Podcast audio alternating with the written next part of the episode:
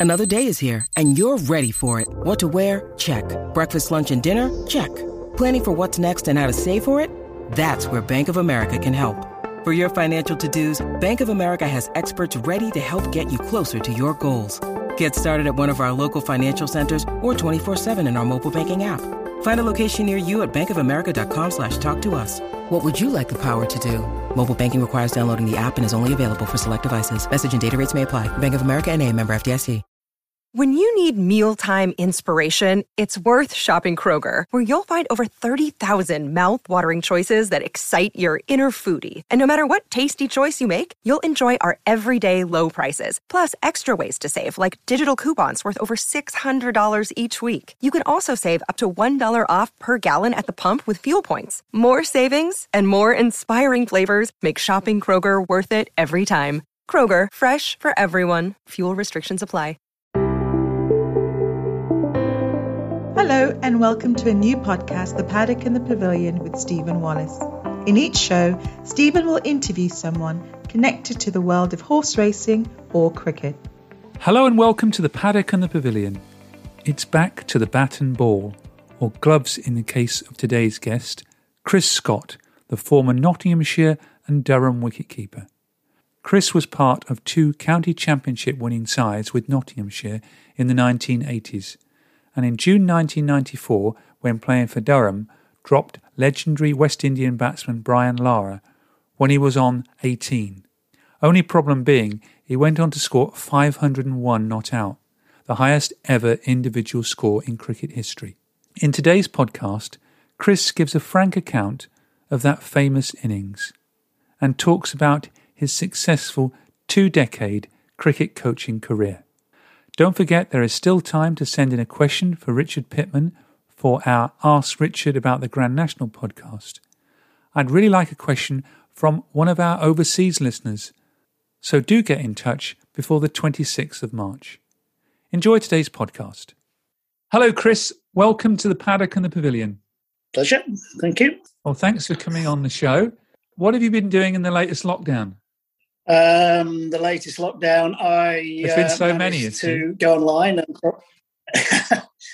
yeah, actually, when did the latest one start? I think I uh, from September because uh, to uh, I think that was before the last lockdown. I, I applied online to be a delivery driver and uh, for Sainsbury's and um, did a little bit of coaching as well. On top of that, with uh, I was lucky enough to be offered Cambridgeshire in the 15s and uh, help out with the uh, the EPP, which is the the most talented um, youngsters in both girls and boys in uh, in Cambridgeshire. Um, so I was I was combining the two, and then uh, this latest lockdown hit. So all I've been doing since it started is, um, or I say all, I've never worked so hard in my life, but um, yeah, been delivering food in the Cambridgeshire area. Oh, so you've been For delivering, delivering for Sainsbury's. So Literally. Mm. you haven't got an orange shirt on or anything. So uh, perhaps you've got an orange jacket. Not at the moment. uh, no, no, I've got plenty of slash there from, from, from them. They've been quite generous. Well, that's a bit different from keeping wicket. But today we're going to talk about your cricket career with Nottinghamshire and Durham and your even longer coaching career in Cambridgeshire. We will get on to uh, one of the things that you're famous for, and this, it's not just the one thing, uh, talking about Brian Charles Lara, but we'll get to him in good time. You're born in Lincolnshire in January 1964. How did you first get into cricket? Uh, family, as, as most people do. Um, I was lucky enough just in the I was born in Lincolnshire, but there was a club just in the Nottinghamshire border called Collingham where my dad played, my uncles played, and uh, my dad actually um, stopped playing quite early. He was a farmer with three kids, so um, he had enough on his plate. But it tended to be part of the weekend uh, ritual that uh, come tea time on a Saturday.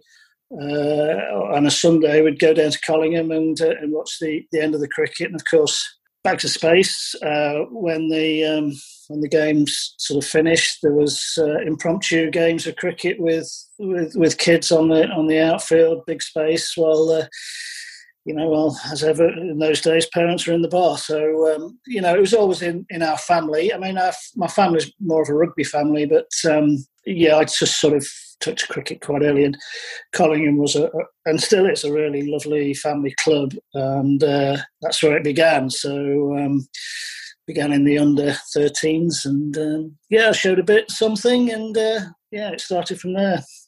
And were you always a wicketkeeper?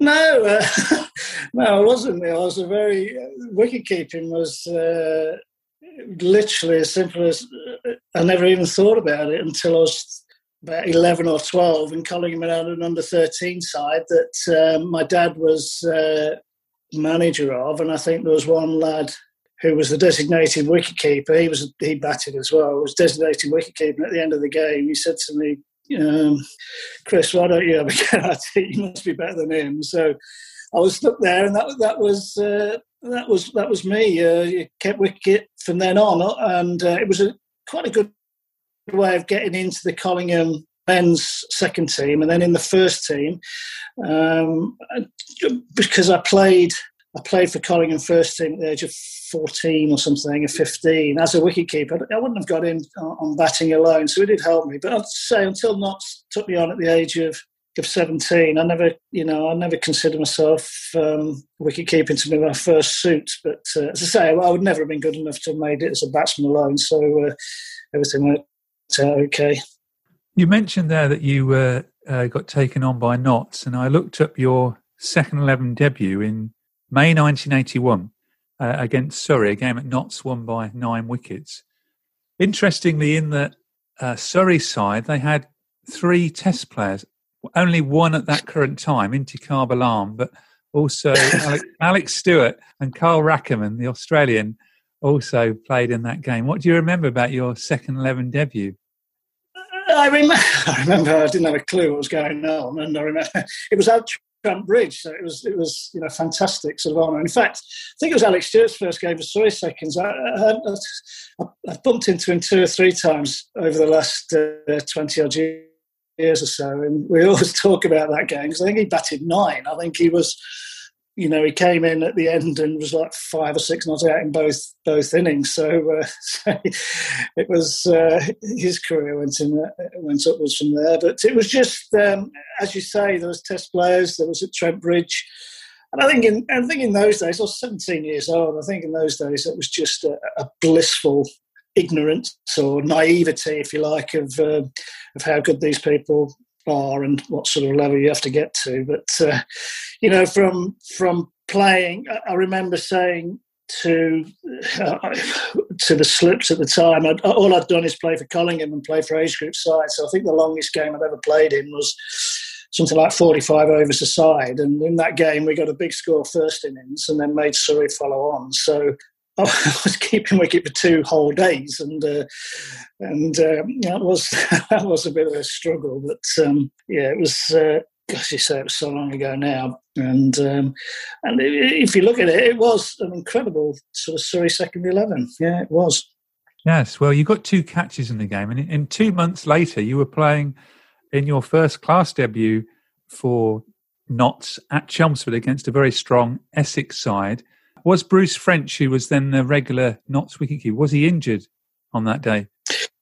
Well, I was taken on at the age of 17, really, because, I mean, Bruce was only sort of 21, I think, then. And I think Notts felt, the manager, Ken Taylor, who was a fantastic bloke, I think he felt that um, uh, there's no point taking another keeper on the same age as Bruce, because Bruce was going to be there for, you know, it was a, a fantastic wicket keeper. So Bruce was going to be there for long term, so they may as well have take somebody on and, and uh, young and get them to to learn their ropes. And uh, but the thing is, I don't think what anybody vouched for was he was to break his finger a couple of months into the season, and um, well, a month into the season. It was very early. Now I assumed that they would give um, uh, give the gloves for that those two two games that, that Bruce was injured. I was assuming they were going to give them to couple of the older stagers who'd kept wicket in the past. There was, there was Mike Harris and Bashir Hassan who'd kept wicket. And I think I assumed that if that, anything was to happen to Bruce, they would give the gloves to them. But Ken Taylor was a manager that thought, well, you know, I'm not going to learn anything by giving the gloves to to those guys. So um, let's let's see see what. Um, let's give it to Chris at 17, and and I was again, I was uh, uh although I was you know 17, I was a very young 17. I was not very mentally or physically developed at that age. Uh, I was I was a, still a boy, and uh, were at Chelmsford, and not a very good wicket at the time, and um, and suddenly I was keeping wicket to Richard Hadlee and Clive Rice, uh, and on a wicket that actually spun square, there was uh, you know, Eddie Hemmings and Mike Bore, two fantastic spinners. So it was a real baptism, to be honest. Uh, the second game I went on, I didn't bat in that game. The second game I went on to Hampshire and, and played against played against their first team, and Malcolm Marshall was playing for them, where he did run through us both innings. And although in the two games I did struggle and um, I did show passages where I could keep wicket, but there was also quite a few mistakes in there. Uh, I think what happened was, I'd say we'll go on to it, records seem to follow me about, but in, in the Hampshire game, we were bowled out for 143 by Malcolm Marsh and another guy, and um, Clive Rice was 108 not out, and that is a record in terms of percentage for what an individual score in, in, a total score. But the thing is, I got I got six, and I showed a bit of bravery, hung around with him, and we put on 50. And I think out of the two games, although it was a big struggle, I think that's where the manager saw something in me and uh, you know saw a little bit of uh, bravery at the time and naive stupid naivety i think but um, that stood me in good stead so um, you know those two games were live in the memory because it was uh, quite a struggle, but you know, I just did show enough. And then Bruce came back, and um, and we actually won the championship that year. So it was a, it was a very memorable year. Yeah, um, certainly eye openers to to start your uh, first class career. How nervous was it keeping to Richard and Clive Rice as a seventeen year old? Well, I was always a very nervous cricketer. I mean, mean, I'm, was, I'm, I'm more nerv- I was more nervous playing for Western Cove at the age of 50 than, than, you know, nerves never went away from me. But I think at 17, I think I was, I was just naive. I don't think I was too naive to be nervous. And I think it, I think the actual reality of that level hit me then. And so consequently, I, you know, I did have a problem with nerves, but I think in, in, in those two games, I just, it was when, it, when it was a blur and, you know, having Richard Hadlee running in and, and, and I was sort of a very small 17 year old, I just didn't think I, I, probably didn't know what was going on. I wish, I wish I'd kept that naivety all the way through, perhaps. It must have been a blur facing Malcolm Marshall in 1981 as well. It was. I do have, I do have one recollection. Uh, I say I, I went talking about being naive. I went out to bat. We were on a hat trick actually. My first first delivery in, in, in first class cricket, um, and I went out to bat, and I just had one of those sort of under twelve thigh pads that was about the size of a handkerchief, and I had no chest guard, no arm guard or anything, and um, I had a a helmet with the side pieces. Do you remember those? I didn't even have a full full grill, and I think you know, as I say, if I'd have if I'd have known then what I know now, I'd, I'd have completely, uh, I completely armed myself up because I do remember a delivery. He came around the wicket to me, and I do remember a delivery that I just saw in front of my nose and managed to just duck my head down, and it just skinned the top of my helmet, and I. I think to myself, millisecond later, and, and I could have looked perhaps better looking, but I could have looked facially a lot different. But um, yeah, it was it was uh, yeah, it was it, it, um, fantastic experience looking back, really, to face the great man. Well, after those two games, you then went to become a regular player in the second 11, but really became a frequent member of the Nottinghamshire side uh, in 86, 87, and 88 when Bruce presumably was playing a lot more for England. And uh, in 1987, Nottinghamshire won the county championship again. It must have been a thrill to be be in the side to win the championship. Yeah, as you say, I was um, after you know in the early eighties. I was very much still a young lad, and uh, I was I was in the second team. Uh, Bruce was getting a lot of attention to play for England, and uh, quite rightly. And he um, he was picked in '86. And in those days, if you played one Test match, it did take uh, it did take him out of the um, of the of the games for a couple of games. So the whole of '86, he was in England side, so I got a good run then. '87, he, he did. He got back. He was in the England side as well, but um, he also caught chicken pox. I seem to remember, and um, he didn't. Uh, he was quite poorly from that. And then in '88, he had a finger operation that first he took him out the whole season. And in '89, he still struggled a little bit with injury, not not as quite as much. So I was getting I was getting a good run of games from about 86 to, to 89. But then um, he he came back as I think Jack Russell was the England wicketkeeper, and for a couple of years after that, I was back in the second team. It's 26, 27. But yeah, 87 was a was a was a season where I played I think half the games, and um, we would just had the. I mean, just Richard Hadlee was just you know the greatest cricketer around. You know, and he he um, he uh, he got hundred wickets and uh, thousand runs, I think, that year, and um, it was an awesome side. If you think about uh, if you think about the batting order of Chris Broad, Tim Robinson, Derek Randall, Paul Johnson, and then you had uh, Clive Rice and Richard Hadlee and the spinners, Eddie Hemmings. Ah, I'm going to miss a name out too here, but um, it was a phenomenal side and it was a phenomenal year. We, we uh, we won the championship, we won the NatWest, and the second in the Sunday League. So um, it was a fantastic to be a, a, bit part player in that. Well, you say bit part player. You played 12 first class matches in 1987, scored 250 runs and took 27 catches. And talking about Richard, was he the best bowler that you kept wicket to? I was lucky enough to keep wicket actually to Malcolm Marshall in, a, in an invitation game, and uh, very similar people and bowlers in terms of. Um, I mean, the Malcolm when I kept to Malcolm Marshall, it was a it was a, a just a, an invitation side game up in, in Scarborough, but he had an enormous amount. We playing South Africa, and we had an enormous amount of pride. Um, bold, you know, spectacularly well. But Richard Hadlee was uh, somebody I, I kept wicket to quite a lot, and he was just ahead of his time in terms of professionalism and um, looking after himself and leaving nothing to chance. And then on top of that, he just was a fantastic bowler. Uh, just quicker than you would think. Uh, hit the seam, every ball swung it, aggressive, and um, yeah, he, made, he, was quite nervous to keep to because he didn't suffer. Very very nice person. Um, didn't suffer fools, so he, he, he wanted professionalism and um, from everybody he played with, and uh, he, he, was a you know a phenomenal cricketer. And as you say, after I think uh, '89, your opportunities fell a bit with Bruce coming back from playing for England, um, with Jack Russell getting established in the England side. Was it then you were looking to move to another county to get more opportunities? Um, during those 80s, there were a couple of conversations I had with counties that. Uh, that, that I may have moved, but um, I was quite, you know, I was quite happy playing at Trent Bridge. You know, I was, I was playing with mates that I'd grown up with. Perhaps I got a little bit um, complacent, but um, every county only has one wicketkeeper, and you could name any county from that era, era, and they were all you know, they were all incredibly good. So to say I, I could have gone to another county is, is not actually true because they, you know, there isn't a county in those in the eighties that, that, didn't have a, you know, a, a, top draw keeper. So it was in 1990 and 91. It was the, the realization that that was probably going to be it.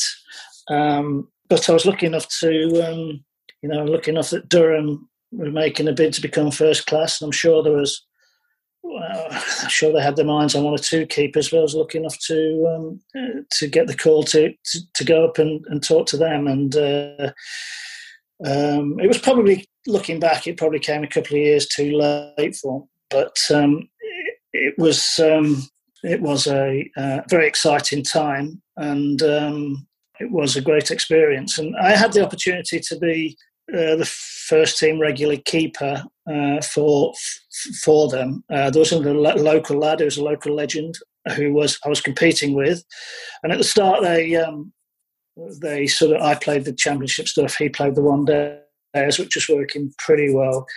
Um, but I think um, I never really nailed it. I, I, I had good days in the first team in both Notts and Durham, but um, just never quite felt that I was I was good enough at that level uh, consistently. I'd have You know, I'd have three good days and then a, then a, then a, a bad day, and um, I think all goalkeepers would tell you that you know that's not quite good enough, really. And um, I found I found first class cricket a struggle, but um, I did have some good days and a bad one, which I'm sure you're going to come along to. well, we haven't got there yet, so uh, you do yourself a bit of a disservice here. You've still got 300 first class victims. But what was it like when you went to Durham playing with the like of Ian Botham, Dean Jones, Wayne Larkins, David Graveney, Simon Hughes? What was it like playing? They, um, it was it was brilliant. I mean, um, the funny thing is, was that um, when we started, we we started with Dean Jones in the side, and um, we were going great guns uh, for the first month or so, and then Dino broke his finger. Um, we lost our overseas player, and I think that's when um, that's when the sort of reality dawned that we were a new side, and um, we stopped winning games, and um, we we struggled in that first year a little bit. But um, a lot of people say that uh, those players you mentioned, legends, obviously, um, uh, that were at the the back end of their career. But I think uh, they actually played some of their best cricket when they were at Durham. Uh, you know, Wayne Larkins, Phil Bainbridge, these people, Paul Parker played. You know, played really, really well for Durham. But um, I think we were just the the rest of the squad were just trying to establish themselves. We had uh, minor counties players that were trying to step up. Uh, we had players like myself that um, had not nailed it at another county, so we, we were having another go. So uh, it just took a bit of time. But those those people you mentioned played really well for Durham. It's just uh, it just takes a while, doesn't it, to get um, to get established. And I'm you know I'm really proud of looking back at what Durham have achieved in still a relatively short space of time. Yeah, well, they've certainly done that, winning the championship on numerous occasions and providing a lot of yeah. England players. Now, yeah. Durham, you, you, played in their first first class game against Oxford University, and you also played played in their first county championship game against Leicestershire. Uh, what do you remember about that game? Ian Botham got hundred. Yeah, I, I, didn't. I got Norton one, I think. Um, yeah, it was a big crowd. I think that was. Uh, there was just a lot of um, uh, there was attention to, to that game and uh, and to everything we did in those days. And uh, I mean, it died down quite quickly, but um, uh, there was a, a lot of coverage, a lot of press attention on that on that one game. We played Leicestershire were a fine side, and um, you know, typically in Botham, really, that uh, when there was a big crowd and a big stage, he gets hundred, and that's what uh, that's what he did. Um, so um, uh, yeah, it's, again, it's a long time ago, but um, I didn't have a particularly good game. I and uh, yeah, I um, so I don't I don't look back much fondly of that particular game, but uh, I got back. I got uh, left out, and then got back into the side, and then had a, a decent, uh, decent first season. We we lost that first first county championship game against Leicestershire by seven wickets, and um, in the first two seasons, ninety two and ninety three, Durham came bottom of the table. Uh, you don't think it was the wrong policy signing all those older players? I don't suppose there was a lot of other options, really, or should have they gone with younger players? No, so I, say that if you look at the the way those older players performed, it wasn't that because they played very well for Durham. I think it was the fact that um, that it just took a while for you can't just you know it's very difficult just to pluck a team from all over the country and and expect them to compete against established first class counties. I mean that would be you know that would be disrespectful to those counties. But I think you'll find with a lot of teams you know, that are um, that are struggling is that we'd be in a game for a day and a half or two, or first innings, uh, be, we'd be getting a lead, we would be we'd be doing pretty well, and then you know, out of the blue, we'd have a bad session and we'd lose very quickly. And I think that's that can be said about a lot of sports teams that are struggling. That first year, I, have no doubt that uh, had Dean Jones not have broken his finger, we'd have been we'd have done a lot better. And concentrating on those two two years, if you look at the one day records, I think Durham Durham held their own pretty well in on, on the Sunday League and the and the um, Benson Hedges and the the NatWest as we played them. They had decent performances and uh, and were pretty much uh, middle ranking really. But um, yeah, the championship was a struggle because uh, we would we would be you know in a game and then we would lose a game and it became a habit. And we didn't say that first year we didn't have a, an overseas player for, for quite some time and um, yeah, just uh, just took a while. But um, there were signs, you know, there were signs as I was leaving that um, there were young lads coming through net, you know, coming through into the nets like uh, Paul Collingwood and and Steve Harmison and Jimmy Daley and people like that. So you could see what the planning was. That was just to buy a couple of years to allow the local talent to come through, and um, and there was there was a lot of it. And so um, you know, when I left, it just you could just feel that um, that they were getting something that was going to be going to be quite special. Well, we'll move on then to 1994, which was playing wise a good year for you. You got uh, 670 first class runs, scored two centuries, 56 catches. Durham came 16th in the table. And on the 3rd of June, you dropped a catch off Simon Brown when Brian Lara was on 18. And as the whole world seems to know, he went on to get a world record score of 500. How often do you get asked this question? Um, the funny thing is, after it happened, I, I knew it was a an absolute catastrophe. But uh, county cricket was, um, in those days, was one of those things where I had a game the next day, and um, and uh, the day after, and the day after. So it didn't really dawn on me what has happened. No, funny thing is about the sort of courtesy of, of, of, opposing players in England, but nobody mentioned it for the rest of that season they played against. It It would have been an easy, cheap shot as I came into, out to bat to just to mention it, but nobody did for the rest of the season. As you say, it was probably my, my best season in, in county cricket, and um, uh, it was just at the end of that season, I think reality hit that what, what had happened, and this was going to be quite a big story. I don't think anybody is going to get past 500 again. And uh, and I think it probably didn't affect me for the rest of the season, but I think in the in the off season when I, I realised, well, this is probably the only thing I'm going to be remembered for, and uh, it was, you know, it was a. It, it, it is quite a big story, and it's never sort of diminished. It seems to um, it seems to be as big now as it was then. So um, uh, at the time, I just felt, you know, I felt terrible because I think Simon Brown was bowling fantastically at the time. It was early season. It was swinging round corners with a duke ball, and he was bowling bowling sides out for fun. And he was just getting mentioned by the England team and um, for, for England selection. And I think Brian Lara on the back of a, a, world record score in the West Indies against England. He, he, came to England and scored six centuries on the bounce. And I think you know, had he caught that, had I caught that one, which which I should have done, then um, I'm, I'm, feeling he may have, you know, may have got an England place. And also Durham were playing well at the time. We'd won three out of the first four games, and um, it was just the attention that they didn't really need at that time. So uh, I felt, you know, it, it, it was. I, I, don't look back at it and laugh and think it's it's all all a good joke because it was a bit of a howler at a bad time but I just looking back, I'm just wondering how it, it, ever occurred because the game was a weird one because we batted first and got 570 for five, I think, or six, and then when uh, when Warwickshire batted, they finished day two on 190 for two, I think, and that's when it happened. And Brian Lara was on 120, and the third day was completely washed out. In those days, you had a one. It seems bizarre now, but in those days, you have a a one day game in the middle of a four day game where we lost a bowler.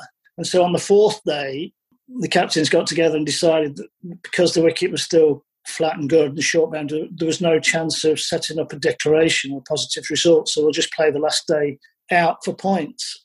Which I thought, well, at the time I remember thinking, well, my catch has my drop, my howler hasn't actually cost us a game, so I was feeling feeling a bit more relaxed. But then I thought to myself, was the greatest player arguably who's ever been is starting on 120 not out and he's just got all day to bat. This could, this could have some serious consequences. And uh, and I, have subsequently learned that um, Brian Lara being the you know the height the genius he is, I've, subsequently learned that he um, he asked the question about um, the world record score.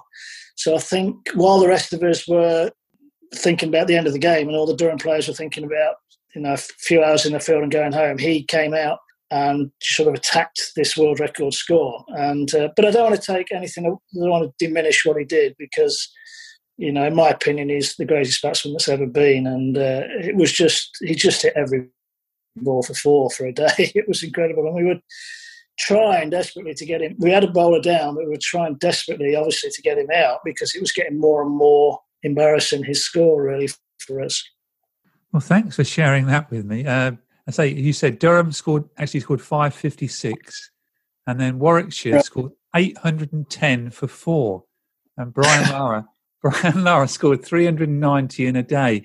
Uh, it must have been a very flat wicket, but going back, he was uh, a, he was a genius, and I say I, I know Trevor Penney a little bit, and uh, he he got 44 in a partnership of 311 and um, not because he's a slow scorer it's just he couldn't face any he couldn't face many deliveries but uh, you know as i say brian lara is the greatest player i've, I've you know i've played i played against a lot of great players and been lucky enough but he he was just a different sort of gravy if you like. And is it right that he was um uh, out off a no ball by Anderson Cummins before you drop your catch? Well, the first ball he faced actually because he's good because Anderson Cummins knew him quite well. He he bounced him first ball, which is a really well directed bouncer. He's gone for a hook and it's hit right at the top of the bat. And on the follow through, uh, Anderson has tried to catch it and dive and just not quite got there. That was his first ball. And then on 11, he um, got bowled leg stump got taken out behind his legs. He, he, did get out like that in test matches a couple of times, I seem to remember. But uh, he, Anderson Cummins knew that he could target his leg stump. So on 11, he, he had his leg stump knocked out of the ground. But it was, as I say, that looked up and the umpire signalled low. It was quite a late call, actually, a no ball. So, and then he was playing and missing at Simon Brown all the time, uh, up to 18. And he, and he kept saying to the umpire, oh, it's gone, my form's gone. Uh, because don't, don't forget he scored three seven five against England and then started with six six hundreds. And I remember he um, he nicked, uh, and then I dropped a straightforward chance, and then that, um, which is I think it was the last ball of the over. Uh, oh no, it wasn't. It was the middle of the over, and then the last ball of the over, he gets the singles at the other end, and I stood up to the wicket to a spinner, and um, so I'm quite close to him. And he's turned around to me and said, uh, "Oh, my form's going. I've gone. I've gone." And anyway, it was tea time shortly after, and he goes and has a net, and uh, whoever was throwing to him must be an absolute, you know, brilliant throwdown guy because after that, after tea, he came out and you've never seen a display like it for the rest of that day, and then for all of all of the Monday, the last day, was just phenomenal. It just just to hit the ball for four in all areas of the ground. But uh, yeah, and along the floor most of the time. Didn't hit the ball in the air very much. Well, thanks very much for sharing that that with me. Uh, we won't come back well, you, you, carried on playing until 1996 uh, when you retired. Was it the right time to retire at the time? Yeah, it wasn't a real retirement. I I had lost my place. I was in the second team. I think uh, I had, you know, I started at 17, and uh, although I'd had some, some, some wonderful days, I, I, I never really felt about it. So it was a, it was just the right time. I'd had enough really because I I haven't had enough of. I don't want to put anybody off. I mean, cricket's a great career, but you know, after 15 years, I think it was time I did something else because I wasn't I wasn't feel as if I couldn't nail the first team. So, you know, being in your 30s and being in the second team, you have to do something else, really. So, yeah, it was all very, you know, all very amicable. I got, you know, great friends with with Durham, and um, it was, the, you know, at the time, it was the, it was the right thing, the best thing for me. I got a job, you know, I got a job very quickly with the Northumberland Cricket Board, which I'm grateful for, and I loved actually. And um, yeah, so um, yeah, I was very content at the end of it that um, that it was over and um, I'd done my best and um, uh, and I, I, could move on.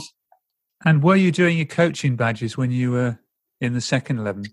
I've always done my coaching badges. They've changed um, over the years of their, what they're called. Even when I was 17 and just on the staff, that winter, myself and John Paul Johnson both did a um, what was it called back then? A coaching award, the very basic one in the winter. Uh, Mike Bore actually running a teammate. So, so and then I got my senior, and then I got my advanced while I was playing. I always felt that um, I always felt I should be doing something like that. I was never very academic at school or anything, so I realised that this was a good way of of, of looking at um, you know looking into the future. And then when the EC when the ECB formed in, in 1999 or whatever, it became level one, level two, level three, and I did all of those. And um, yeah, I always felt that um, you know if you want to be a coach, you've got to get the, the, the qualifications. And so, um, as I say, I wasn't top of the class by any means on any of them, but um, it was all, I learned an awful lot, and um, and I've always while I've played, uh, always tried to keep uh, up with it all. And uh, I finished in '96, and uh, I'd done my level th- did my level three in '99. So um, yeah, I was, and then my level four in 2005. So I was always keen to keep up to date with it all. And how did you get involved with the Cambridge MCCU? I think that's in 2000.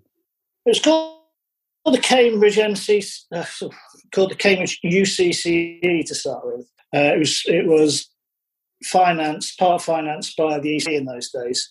And what it was was I was a I was a cricket development officer in Northumberland from '96, and, and they actually financed me to go on the level three.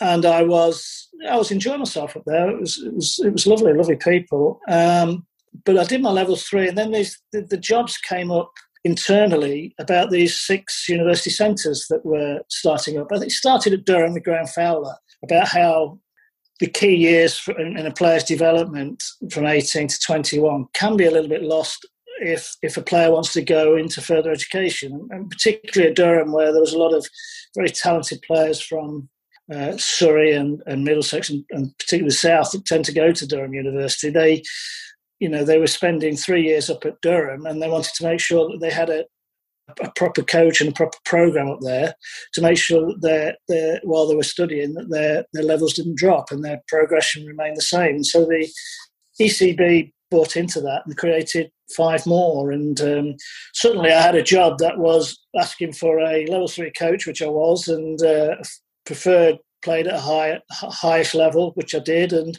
There's not many jobs I'm qualified for, so I sent the CV out, and I was lucky enough to get a couple of interviews, and I was offered the Cambridge one, and um, yeah, well, I mean, it's been a lovely place to to live really for the last twenty odd years.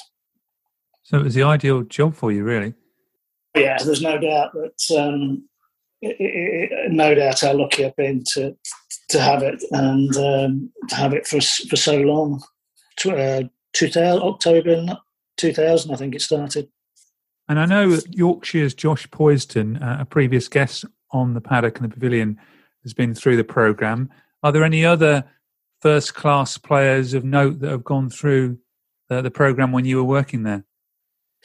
Yeah, Josh was one that um, uh, was one that wasn't really. Uh, Sussex were, were, slightly interested in, but uh, the um, the university program sort of kick-started him and got him noticed and and probably he it's debatable, but the fact he was uh, a member of the the, the MCCU um, made him into a professional cricketer. And there were a few like that. There was Garry Park that, that had a good career up at Durham and Derbyshire.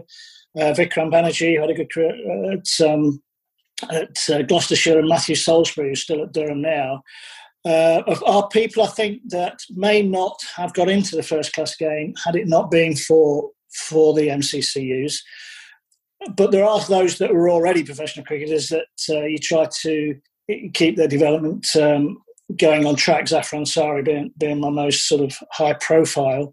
He was somebody that um, was adamant that he was going to uh, finish his education and um, was going to Cambridge regardless, and just trying to make sure that he um, uh, he got everything he needed in terms of his cricket development while he was at university. So, uh, so it was a mixture of those that um, came to the centre to try and get themselves in the shop window, and those that um, that were already professional cricketers, were already on a county radar, just to make sure that they they stayed stayed on the right development path. Um, um, I don't want to mention too many names because I'm bound to forget one, but uh, there's been a lot uh, at Cambridge, and there's been an awful lot uh, in, in all of the six centres. If you if uh, you know if there's ever a list printed, there's there's, there's so many that um, that have gone to a a, a centre and um, come out with a degree and not uh, and it's not hampered um, not hampered their development at all. And uh, you know, I live. I'm quite good family friends with Tom Westley, and uh, uh, he's a classic example that at 21 he got a degree under his belt, and he's, he's, he's, it hadn't impinged on his career at all. In fact, it improved it, and you know, he ended up playing for England and captain Essex. So uh, I think the scheme was very much um, uh, had its place, and uh, I don't think there's any player that, that's been on it that regrets being on it. Because a lot of people, older people, think about the Cambridge University side, but this was a, a, a different development to that because, uh, but you were still playing first class matches, weren't you? Yeah, it was. It was. Um, it was set up where uh, there were six different uh, clusters of universities. So, in in the six centres, there were fourteen universities in total that ranged from whatever course um, or whatever A level grades a person, um, uh, boy or a girl, got, uh, there was a there was a university out there for them that was on the cricket program, was on this the MCCU program or UCC as it started program. So uh, we were.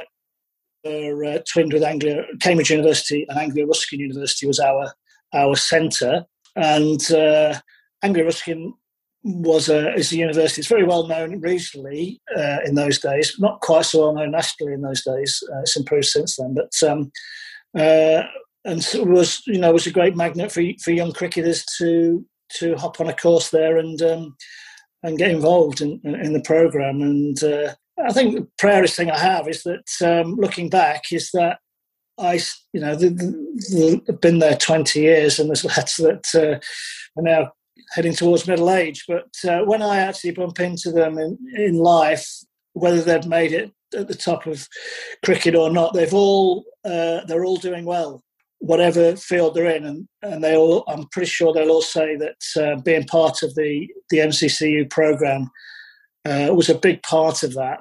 They they developed as people as well as cricketers, and it's lovely to go to you know if I ever, ever go to a wedding reception of theirs or or meet socially. It's lovely to see them all doing really well, and Cambridge University lads as well. But they, they tend to do do well anyway. But um, uh, it's nice to to um, to meet up with them and see see how well they're doing in in life in general, even if they're not all professional cricketers. Well, that's good to hear. Is the scheme the scheme is still going? You're not you're not there yourself now, are you? Um, our scheme, uh, the Cambridge Centre, has has ceased to be. Um, uh, it would just came down to to finances in the end. Um, so the MCC were developing Lords and had other and cut back their money. I mean, the MCC have been fantastic uh, for, for for 15 years or more but they they had to make cutbacks. Uh, so, so, that was passed down onto to the centre where the, the Cambridge and Anglia Ruskin University had to contribute a lot more uh, than they had pre- previously to the to the scheme, and the numbers just were not uh, were not stacking up. So um, our centre finished. You know, Cambridge University will still have a, a, a nice fixture list, but um, the actual centre at Cambridge has finished uh, the MCC have, have, have, have, finished altogether now. Uh, the other five centres are in a little bit of limbo what with this with COVID and furlough. They're, they're continuing as normal this year. Um, obviously, fixtures are have been affected by COVID. I think if anybody's listening, the youngsters just just, just keep your eye on it, watch the space. Um, it's well worth going to. Um, if if the ECB take it up and, and continue to to contribute to it. Right. Well, let, us hope they do. Although obviously finances are, are tight for, for cricket at the moment. It is. I think the ECB have got so much to uh, to look at in terms of where they make some savings, and uh, I think everybody makes a case for themselves, don't they? So, um, yeah, it'll be, it be uh, it's been a positive. The the, um, the centres have been a very positive thing for for the game. I'm, I'm sure of that. And you said earlier, what role have you got now? The Cambridgeshire County Cricket Board have always been been good to me. They've always given me um, part little roles here and there, uh, uh, dovetailing with my job. Um, and so I was made redundant in in um, in August, and they gave me a Cambridge under 15s, which is a it's a great um, great thrill for me, really, and a, a, a, a great age to be taking a group of players. Um, I'm also involved with their emerging players program at um, girls and boys within the county. Um, but these are not full time roles, so I'm, um, I'm, I'm, sending my CV out here and there, and um, I'm driving a delivery van for um, for Sainsbury's in the area. Uh, which is ooh, that's hard work, but it's quite quite fun. And yeah, so uh, like most people, I think uh, these are very strange and difficult times for everybody. And I'm, you know, like everybody else, I'm trying to get by. Hope, hoping that we're going to be opened up soon, and um, I can start getting to coaching again. And um, I'm trying to, to be honest, I'm trying to um, get out to as many clubs as I can and, and coach their wicket keepers. I think sometimes clubs can uh, take their wicket keepers a little bit for granted, and uh, perhaps not enough attention is made to their coaching. So I'm, I'm, um, I'm going to to any clubs or any individuals that say I'm happy to to travel to their uh, grounds or, or and um, and just coach your keepers or coach an individual wicket keeper, and uh, yeah, and um, open, you know see see what response that gets. Well, it is a very specialist position, so I'm sure uh, quite a few clubs will want to take up your offer there of some specialist coaching for the for wicket keeping. Yeah, they can sometimes be dragged into uh, dragged into the rubbish jobs like um, catching, in, taking field in practice, and uh, keeping in nets, which is which is not a very pleasant things to do, or or just keeping to the bowlers as a, on a practice square, which is not very pleasant either. So uh, I just think there could be more more attention and, on, giving them a little bit of coaching as well. Uh, I'm trying to stick up for wicket keepers a bit, and uh, perhaps one thing I want to launch is: uh, Have you ever seen a wicketkeeper be clapped off a pitch after taking four wickets or four catches or five catches? Because I've never seen it, and yet bowlers do all the time, don't they? And batsmen, if they get 35, they get clapped off. But uh, I've never seen a wicketkeeper who catches five catches in a match be clapped off the pitch first. so there you go. No, I've never seen that. There'll be something uh, something different, but uh, something very well deserved. If a keeper can take five catches, he ought to be putting his hand up with the the ball in his mittens. Finally, though, you said about returning to normal. If there is one thing you could do after June the twenty first that you've not been able to do, what would it be?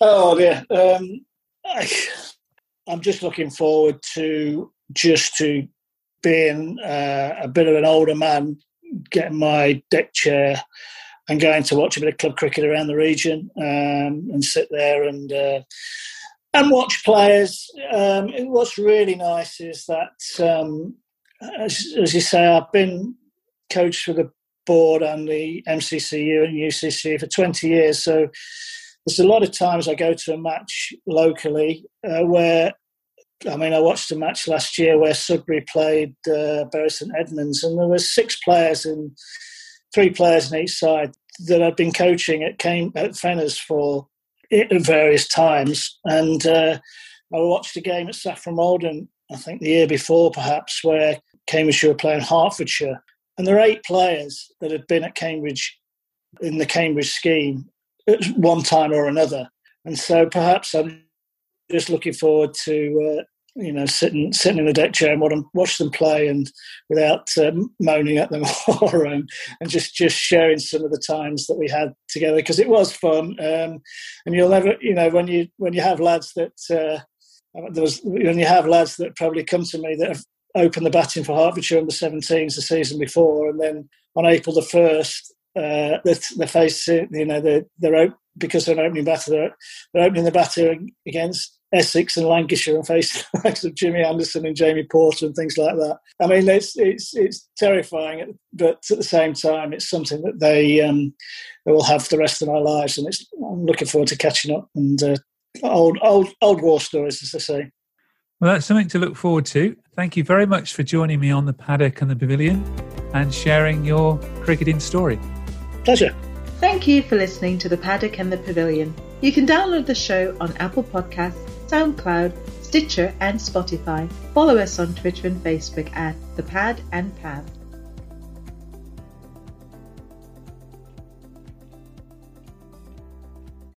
Sports Social Podcast Network.